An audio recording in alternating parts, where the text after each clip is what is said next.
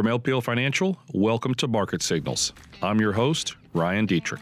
We will get the Fed's preferred inflation measure on Friday and then the consumer income and spending numbers. You know, consumers have a lot of cash. So um, that'll certainly be interesting. And then hopefully another data point that says that it's just too soon to start worrying about inflation. Hi, everybody. Welcome to the latest LPL Market Signals podcast. Ryan Detrick here, and the only man in America with the last standing perfect bracket, Jeff Buchbinder. Jeff, did I get that right, or did your bracket have a few misses? I can't remember. What is that um, Warren Buffett payout if you if you get that perfect bracket? Is it something like a billion dollars? I don't even know. Are you still in the running? Is what you're telling me? no, I'm sure. I'm sure a lot of you bought that. No, I uh, I've got Illinois as my champion. I had Texas mm. in Final Four, so I'm finished. Yeah, I um I jumped on the Georgetown bandwagon, and that bandwagon did not last very long at all. But you know, at least uh, I don't know. At least we don't play for a Big Ten team. Those are. Oh, I am a Big Ten boy. You know, I'm from Ohio, Ohio State fan. Although I never really liked Ohio State basketball. I always liked Xavier basketball because I went there for college, and not even in the thing. Um, but boy, the Big Ten, just a rough, rough showing. But you know who's still there, Jeff? They're showing on the podcast right now. She's back, Sister Jean um, and there goes everyone's brackets. How about um, that, right? She's 101 years old. Her team is back in the Sweet 16. It's just totally unbelievable. I mean, did you watch the Illinois game yesterday? No, I was following the score. I didn't get a chance to watch, but amazing story. It, it, it it's Chicago Loyola or Loyola Chicago. How do you call them? I, I, think I know this. They're only in the Sweet 16 every other year, but nonetheless. Yeah, Loyola um, Chicago. They're right down the street from uh, my alma mater, Northwestern. There, there you go. Uh, I mean, uh, just amazing. We're, we're rooting for him.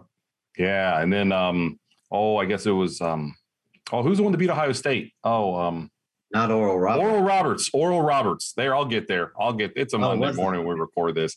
Oral Roberts. I mean, they beat Ohio State and Florida. The only the second 15 seed in the history of the tournament. Only um, Dunk City, which Dunk City was apparently eight years ago. Don't you feel old when you hear that? They were the only other 15 seed to make it to the Sweet 16. So nonetheless, brackets everywhere have gone kaput, and um, that's just what happens. But it's a uh, hey, at least we're watching some basketball this year, unlike a year ago, um, which is what we're going to talk about this week in the LPL Market Signals podcast. Jeff, the bull market. He turns one, and we are officially in the second year of the bull market by the time most people hear this podcast. We're also going to talk about they continue to move higher in rates, how that impacts bonds, and maybe talk a little bit about how people uh, should position a bond portfolio given the move, the historic strong move we've seen in rates, and honestly, the historically weak start we've seen to a lot of bonds out there. Then uh, a little bit of a Fed speak, right? It feels like every week we're talking about the Fed, but they pull a lot of different levers, and we and the Fed uh, had an interest rate decision uh, last week, as expected, left rates where they were, but there's still some other things we want to talk about. So, Jeff, the first things first, and we do a, a call with our seven, more than 17,000 advisors every morning. And I already asked you this, but I, I've always wondered is it the Bull's birthday or is it his anniversary? What do you, what do you like to call March 23rd, uh, this Tuesday, which is one or the other? Bull, a mark, uh, happy birthday or anniversary? Yeah, I, I go with birthday because, you know, in effect, the bull market was born on March 23rd, 2020. It didn't mm-hmm. exist mm-hmm. before that. Right. Uh, but certainly I, have I've heard pretty compelling uh, case for using anniversary as well. I guess they both work. Yeah, I've, I've seen them both. And I guess we'll just have to see because we're going to hear a lot about it this week. And that's why we're going to talk about it this week on our podcast as well. I guess you could say anniversary makes sense to me if you're talking about the lows, right? It's the anniversary of the lows, like March 9th, 2009, the anniversary of that. But in terms of the bowl, and again, on our YouTube channel, if you're watching, we've got the bowl from New York City. Um, and he's got a little birthday hat on himself. So, hey, you know, he's, he's had a, a wild, wild ride. So, Jeff, this week in the weekly market commentary, uh, we discussed just that, right? This bull market and how strong it's been. And now we're in year two. So, what could happen? Um, Jeff, you know, again, we shared this chart on our blog last week, lplresearch.com. But the key thing I think I want to point out, the, the image was shown on YouTube, but I'll explain it here. We looked at all the previous best bull markets, um, longest and best bull markets since World War II. There have been six of them. They are from June 49 to August 56, October 74 to October 80, August 82 to August 87, October 90 to March 2000, October 02 to October 07, and then the most recent one, March 2009 to February 2020. The key point the second year in all of those bull markets, stocks were higher one year later every single time. Now, some of them weren't extremely high, and you had some volatility and some pullbacks. But the key point is returns are about average, all right, about a year later. Um, so this is still a young bull market. I know it feels weird to say that, but be open to the idea that this bull market, if you look back at history, could have some legs. Jeff, you want to build on some of those concepts? Yeah, sure. Um, yeah, so you know, I think a lot of people are making the comparison with 82 and 2009, right? Those were mm-hmm. the, the, the strongest, right? It right. It makes sense that um, the steeper declines would have the stronger rallies, right? You've got sort of more uh, damage to repair. But what, I think is probably most interesting here, and my biggest takeaway is just how often year two is up, right? Right. Now you get you get some bumps. You know, certainly, you know, once you price in a recovery after, in this case, uh, you know, a nearly 80% rally off the lows, it raises the bar, right? So you you know you price in the recovery, and then you you need more good news, and it's a little bit tougher once you've you really are starting to recover uh, to get more uh, good news that's not uh, priced in. So you know that's one piece. The other piece is the Fed is going to eventually have to tighten. We're still a ways off from that, uh, but that could cause some bumps in year two. Um, we'll possibly get tapering of bond purchases in year two. That is something uh, to um, to think about as we move through a year that could have some bumps. And the and bonds and the Fed are the two next things we're going to talk about. So we'll dig more into those, but let's focus still on this uh, this bull market. So uh, my good friend and LPL researcher's friend Ari Wald, he put together some data um, and he looked at all the bull markets since 1928 and he looked at what were the best sect. First off, he found one year later, stocks were higher 18 out of 21 times. Okay. So starting technically tomorrow, March 23rd, going out a year, one year later. So that's higher 86% of the time. We'll give our numbers here on the next slide, um, but still similar, usually pretty strong. But what he found, Jeff, um, one year later, stocks were up 11% on average. Not too bad. Median at 13%. But the best two groups, here's what got me the best two groups, if you start from um, let's see, the 12th month to the 18th month. Uh, so again, that's the next six months or so. Technology and industrials. Those were the two best groups. If you look back at all the previous new bull markets from the 12th month to the 18th month, and those are similar to what we've been kind of talking about. It's one's a value, one's a growth name. The true groups we like. You want to kind of build on those two sectors, Jeff, and maybe why for six months they could maybe take the baton here, looking back like they do, looking back at history. Yeah, you so you've got the um, stay at home play. You know, tech certainly uh, has done well in that environment, and then you know, industrial is more of a reopening play and, and more uh, more value. So um, that's a really interesting pairing here. I yeah. mean, what I guess what those two sectors have in common, they're certainly both economically sensitive, and so we think that's where you want the majority of your uh, asset allocation to be in cyclical sectors, sectors that benefit from recovery, including tech. Certainly, a chunk of tech and the other growth sectors, frankly, uh, a big chunk is is economically sensitive and will benefit from the recovery. We may have you know rotations around uh, you know what investors are most excited about at any particular time and where they might see the most attractive opportunities. But generally speaking, uh, all of the cyclical sectors or all of the economically sensitive sectors we think can benefit and do well here uh, during during year two. No, absolutely. Some other fodder, I guess you could say, for year two to potentially be strong. Our friends at Bespoke took a look at what happens from the Ides of March. The Ides of March is March 15th, and what stocks do from that day to the end of the year. So, from that day to the end of the year, the average year gains about 7%. But when you're up between 5 and 10%, so pretty good start to the year, like we were this year with the S&P up about 6%. Bespoke went back to World War II they found there's been 16 instances, again, when stocks were up between 5 and 10% on the Ides of March. The rest of the year, Jeff, was higher 15 out of those 16 times, up about 15% on average. So double the average return. The only year that it wasn't higher was 1956. So um, a lot of numbers there, but I think a lot of them do suggest this upward trajectory that we're seeing in the stock market likely is here to stay for at least six to 12 more months, maybe even longer. Um, but as we get to year two, just kind of be aware of some of those things. Now, let's take a look here in our weekly market commentary. Again, if you're watching on the YouTube channel, what we share now we looked at all the 30% bear markets. So we're not talking 20% bears anymore. We're going to the big leagues now. And these are the big pullbacks that we've had. There have only been um, one, two, three, four, five, okay, six of them since World War II. 1970, 74, 87, 2002, 2009, and then 2020.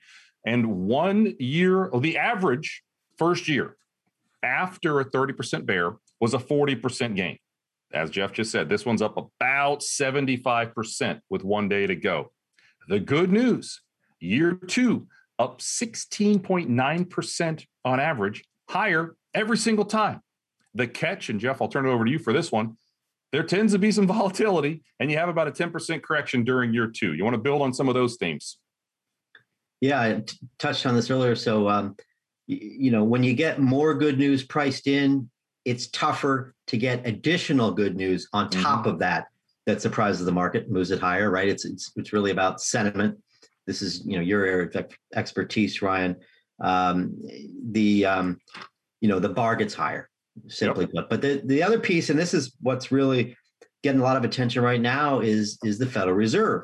And so, uh, even though we're still very early in this expansion and early in this bull market, uh, folks are worried about the Fed at least tapping the brakes, right? Not slamming, but tapping uh, the brakes. And mm-hmm. so that creates a little bit of a tougher path for stocks uh, in uh, year two and beyond. So that's why uh, we think we're going to have a little bit of volatility. We haven't had much, uh, certainly here. We're probably due for a little bit of a pullback, uh, given how far we've come so quickly.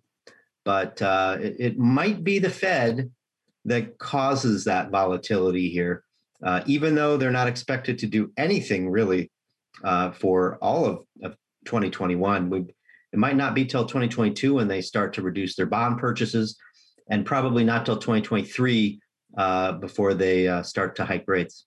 Yeah, and again, we'll talk more about the Fed here in a little bit, but don't forget the first time the Fed hiked rates last time was December of 2015. All right, they had rates at 0% for a very, very long time.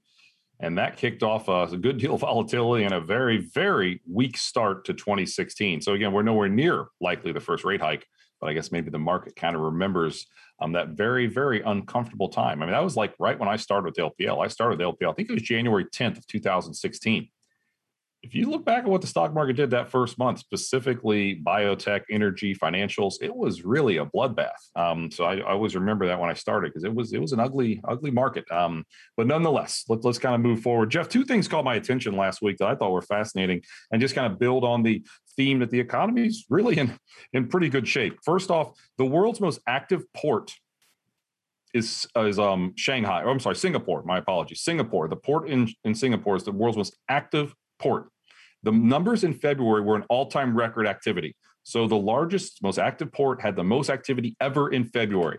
That suggests, again, the global economy is probably on fairly firm footing. The other one that got me is the Philly Fed manufacturing number. Now, this came out again last week, and these regional manufacturing is going to be extremely volatile. Let's just be honest about that.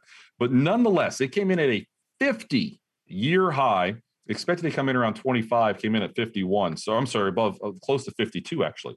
So again those are just two and you could argue they're cherry picked i'm aware. But still just two fascinating data points that i came across last week that say this economy is looking fairly good. I mean jeff what's the one part about the economy that does worry you though? Um, you know th- things are looking better overall. What worries you a little bit?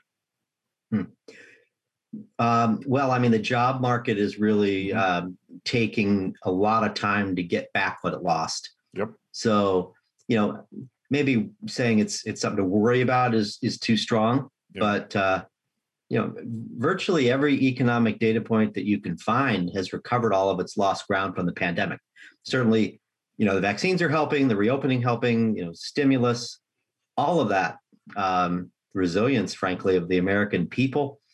Uh, but jobs are going to take more time. So companies right now are doing uh, more with less. There's certainly segments of the economy still shut down, um, and so hopefully we can bring you know most of those people back to work that that lost their jobs last year within the next six to 12 months that's certainly a reasonable expectation um, you know beyond that i mean clearly the covid situation is is not uh, it's not behind us right and so we right. still need to um, you know get the vaccine out to more folks get more shots in arms get more of the economy open uh, which which you know should happen over the next call it three months um, so it's you know you still got to worry about it, but um, things are looking good. Oh, exactly. I'm a, I'm scheduled this Thursday to get uh, my my first of the two COVID shots. I'm getting the Moderna one, and I've talked to a lot of people that had the Moderna one. Apparently, after day one, you don't feel too bad, but apparently after the second one, I said maybe plan on taking a day off work. My mom, who's stage four breast cancer, has been since 2016. She's still doing pretty good overall. She got her first shot, I guess it was three weeks ago, and got the second one last Friday and she she she was in bad shape on Saturday and Sunday, but Sunday evening started getting better. But again, I guess what I've heard is by that second one, if you actually have a reaction that's a good thing, right? It shows you got the antibodies and your immune system is really working and kicking. So we, we, were, we were glad to hear that, but it, she had a rough day and a lot of other people with the second one. Nonetheless, it's a small price to, price to pay, I guess. So this Thursday, I should get my uh, first vaccine. I got to go 46 minutes away. All the places around me are um, Clover, Clover, South Carolina. Check that out on a map. It's uh, kind of in the middle of nowhere, but that's where I'm headed. Thursday afternoon. Um, so Jeff, Glad to hear supplies here. making its way to Clover. If the, yeah, if the supply can get to Clover, that's a good it, sign. It, it can get anywhere. That's exactly exactly right. So one final comment on year one, year two. Then we're going to talk about rates a little bit the key, I think, one of the key things to take away here, and again, you can read, our, please read our weekly market commentary that uh, dug in here a little bit. Stocks usually don't do not do as well during year two of a bull market than they do as year one. I think that makes sense. You get the bigger bounce year one and little consolidation and upward trajectory usually during year two. The only time was after, I guess it was after 87. We had the crash of 87. That first year, stocks gained about 21%. Year two, they gained 29%. Interestingly, 87, there was a 34% correction in 87, a 34% correction last year.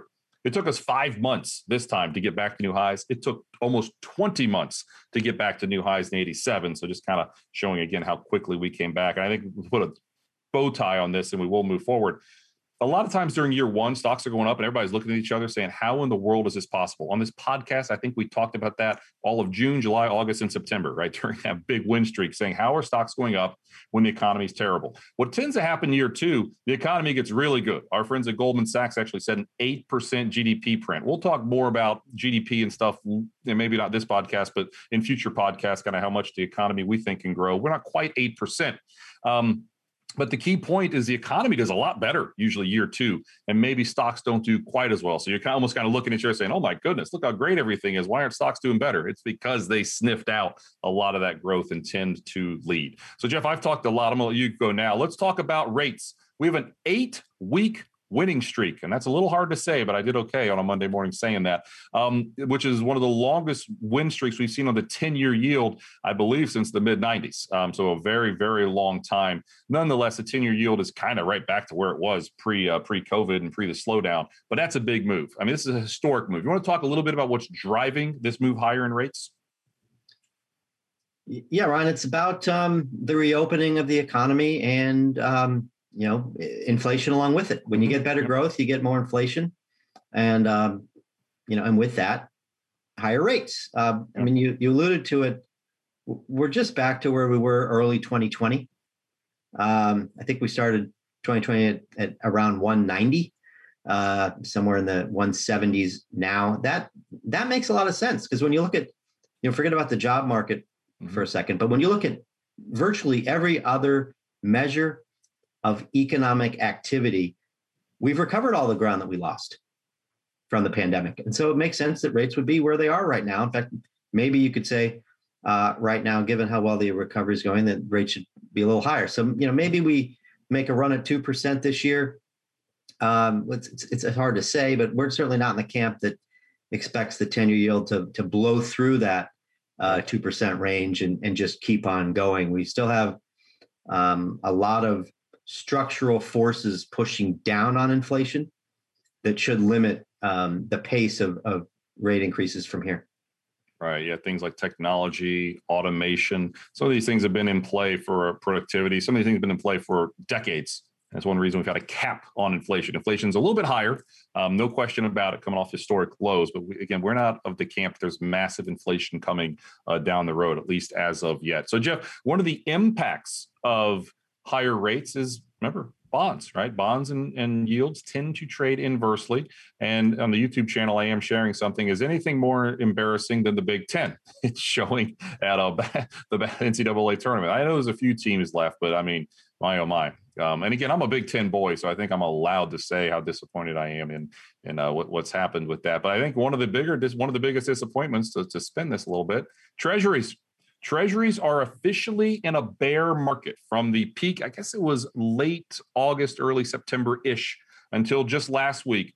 A 20% correction if you look at 20 year treasuries. Um, you know, that's that doesn't happen very often when it comes to uh, comes to bonds. It's happened before, yes, but it's rare. And and remember, you know, um, what tends to be impacted more by higher trending yields are the longer term uh, bond instruments, specifically treasuries. At LPL Research, we talked in our um, Outlook video a couple or Outlook a podcast a few months ago. We said maybe avoid or at least be underweight long term or longer term treasuries um, as higher rates are probably coming we were right there, and it's been impacting them big time. Jeff, you want to talk a little more, bit more about, um, you know, if someone's portfolio, let's say you have a fixed income portfolio, we've had this move in rates. What should someone do now? You think? Let's say, hopefully, they were short duration and they avoided a lot of this pain, or as much as they could. What should someone do now in their fixed income portfolio?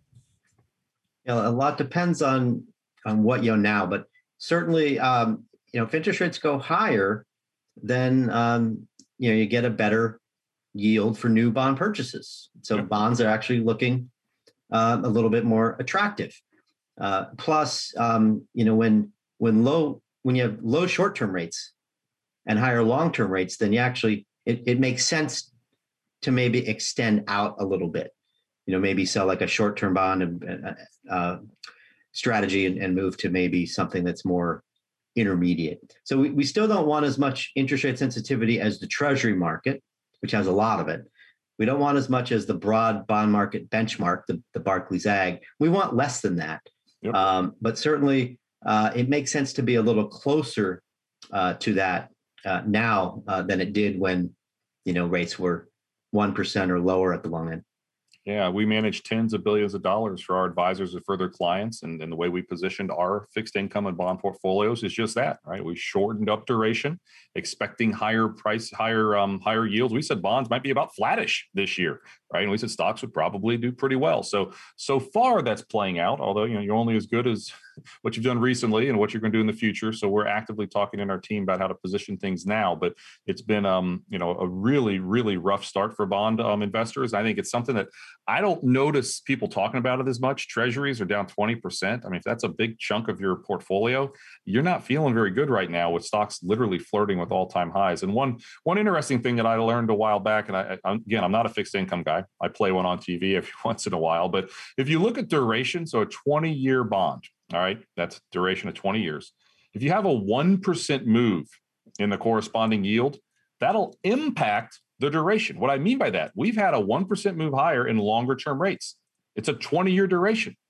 They're down 20%. It's kind of neat the way that works. And it's not precise, it's not perfect, but it played out pretty well. So it's a nice way to think about your, um, you know, if you have the Barclays Agg, all right, for instance, with um, you know six uh six six year duration if you have a one percent move higher 100 basis point move higher in the corresponding yield you'll lose six percent in the barclays Agg so that's just a, a neat, neat easy way to understand what's going on with your bond portfolios most people probably understand that but nonetheless it's it's an interesting concept jeff the final thing that we want to talk about now is Jerome Powell. We had a Fed interest rate decision. I'm going to read a statement. I'm going to let you talk for a little bit. I don't think he shook the boat too much. Here's what he said the economic fallout has been real and widespread, but the benefit of perspective, but with the benefit of perspective, we can say that some of the very worst economic outcomes have been avoided by swift and forceful action from Congress and across government and in cities and towns across the country.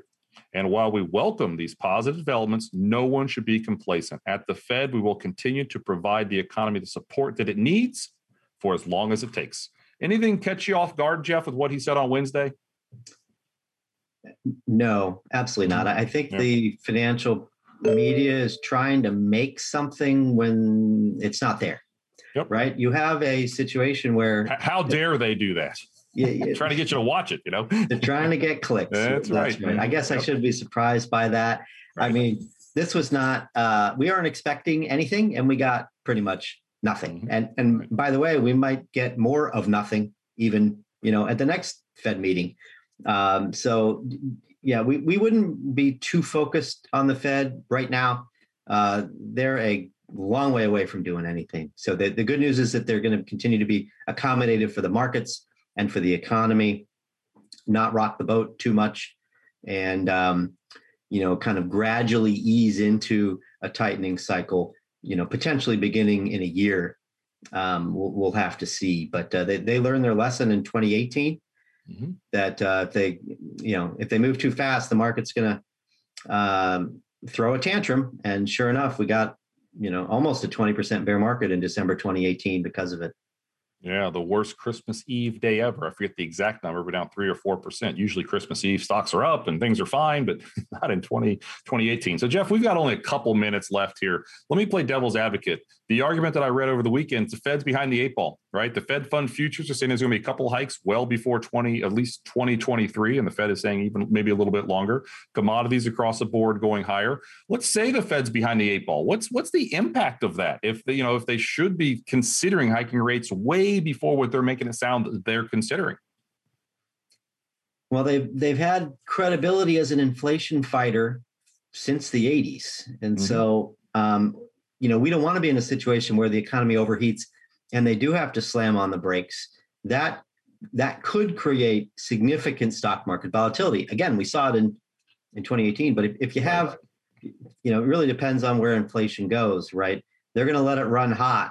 So maybe we end up with, you know, sustained three percent inflation, uh, and they have to come in and and and suppress that. It, it, it's hard to say, but the, the the forces that have been keeping a lid on inflation since the financial crisis, right? 12, 13 years, uh, they remain in place. And so um, it's, it's really hard to envision a scenario where the Fed cannot control uh, inflation. It can, it can run a little hot and markets can be volatile, but they'll, they'll get control of it at some point. Uh, certainly, uh, they, they haven't completely forgotten their old playbooks. No, exactly. My take is just that Jerome Powell, and I'm going to say Janet Yellen. I know she's in charge of the Treasury now, but I'm sure she has a little say at the Fed anymore. They would welcome 3% inflation, right? I mean, that's actually more closer to the long term average. We haven't had inflation for a long time. It's kind of the fear of uncertainty you don't remember what it's like. We haven't had inflation for so long, so everyone thinks because inflation's rock bottom and now it's starting to go up a little bit, say two, three percent, that that's bad thing. Um, I guess famous last words. We're going to wait and find out. But uh, but again, I think the Fed would welcome a little bit of inflation if you kind of look uh, what they're saying. Jeff, we've only got literally probably a minute to go. What are, what are you watching this week? What should investors be paying attention to? It seems like a little calmer week, which is nice because we can all just watch our brackets. But mm-hmm. what should we yeah. be paying attention to? right. I'm, I'm not going to say watch GameStop's earnings report. Oh, there you um, go. uh, oh, oops! I just said that is not a recommendation. That is not, not a recommendation, recommendation compliance. But it's, it's gonna be fun. It does, it's fun to watch, though. I mean, that, that's a crazy one, man. But yeah, yeah. Uh, well, what else should we pay attention to? Interesting. So I, I think it's it's really all about interest rates. It's you know if interest rates can stabilize here, they're they're doing that um, for the moment. Then um, that should help you know the mega cap tech stocks and the broader market um, stabilize here and maybe resume another uh, advance. So you know rates are certainly what the market cares most about right now. Beyond that, um, we will get some the um, the Fed's preferred inflation measure.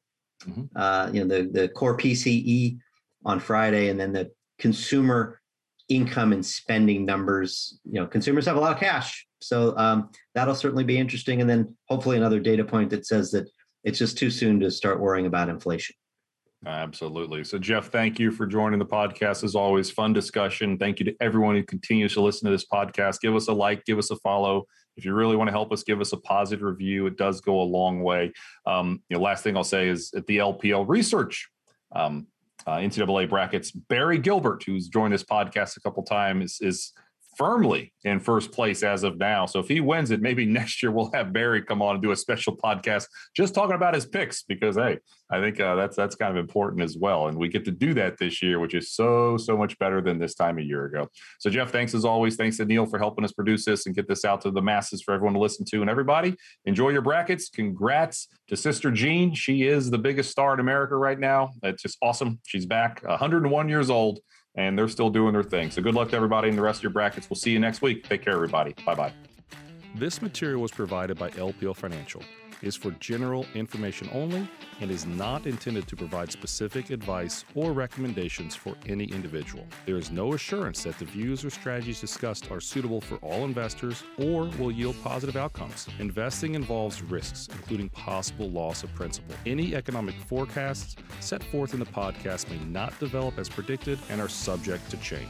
References to markets, asset classes, and sectors are generally regarding the corresponding market index. All indexes are unmanaged and cannot be invested into directly. Index performance is not indicative of the performance of any investment. All performance reference is historical and it's no guarantee of future results. All information referenced in the podcast is believed to be from reliable sources. However, we make no representation as to its completeness or accuracy. Securities and advisory services offered through LPL Financial, a registered investment advisor and broker dealer. Member FINRA and SIPC. Insurance products are offered through LPL or its licensed affiliates To the extent you are receiving investment advice from a separately registered investment advisor that is not an LPL affiliate, please note LPL makes no representation with respect to such entity. If your financial professional is located at a bank or credit union, please note that the bank or credit union is not registered as a broker dealer or investment advisor. These products and services are being offered through LPL or its affiliates which are separate entities from and not affiliates of the bank or credit union. Securities and insurance offered through LPL or its affiliates are not insured by the FDIC or NCUA or any government agency. Not bank or credit union guaranteed, not bank or credit union deposits or obligations, and may lose value.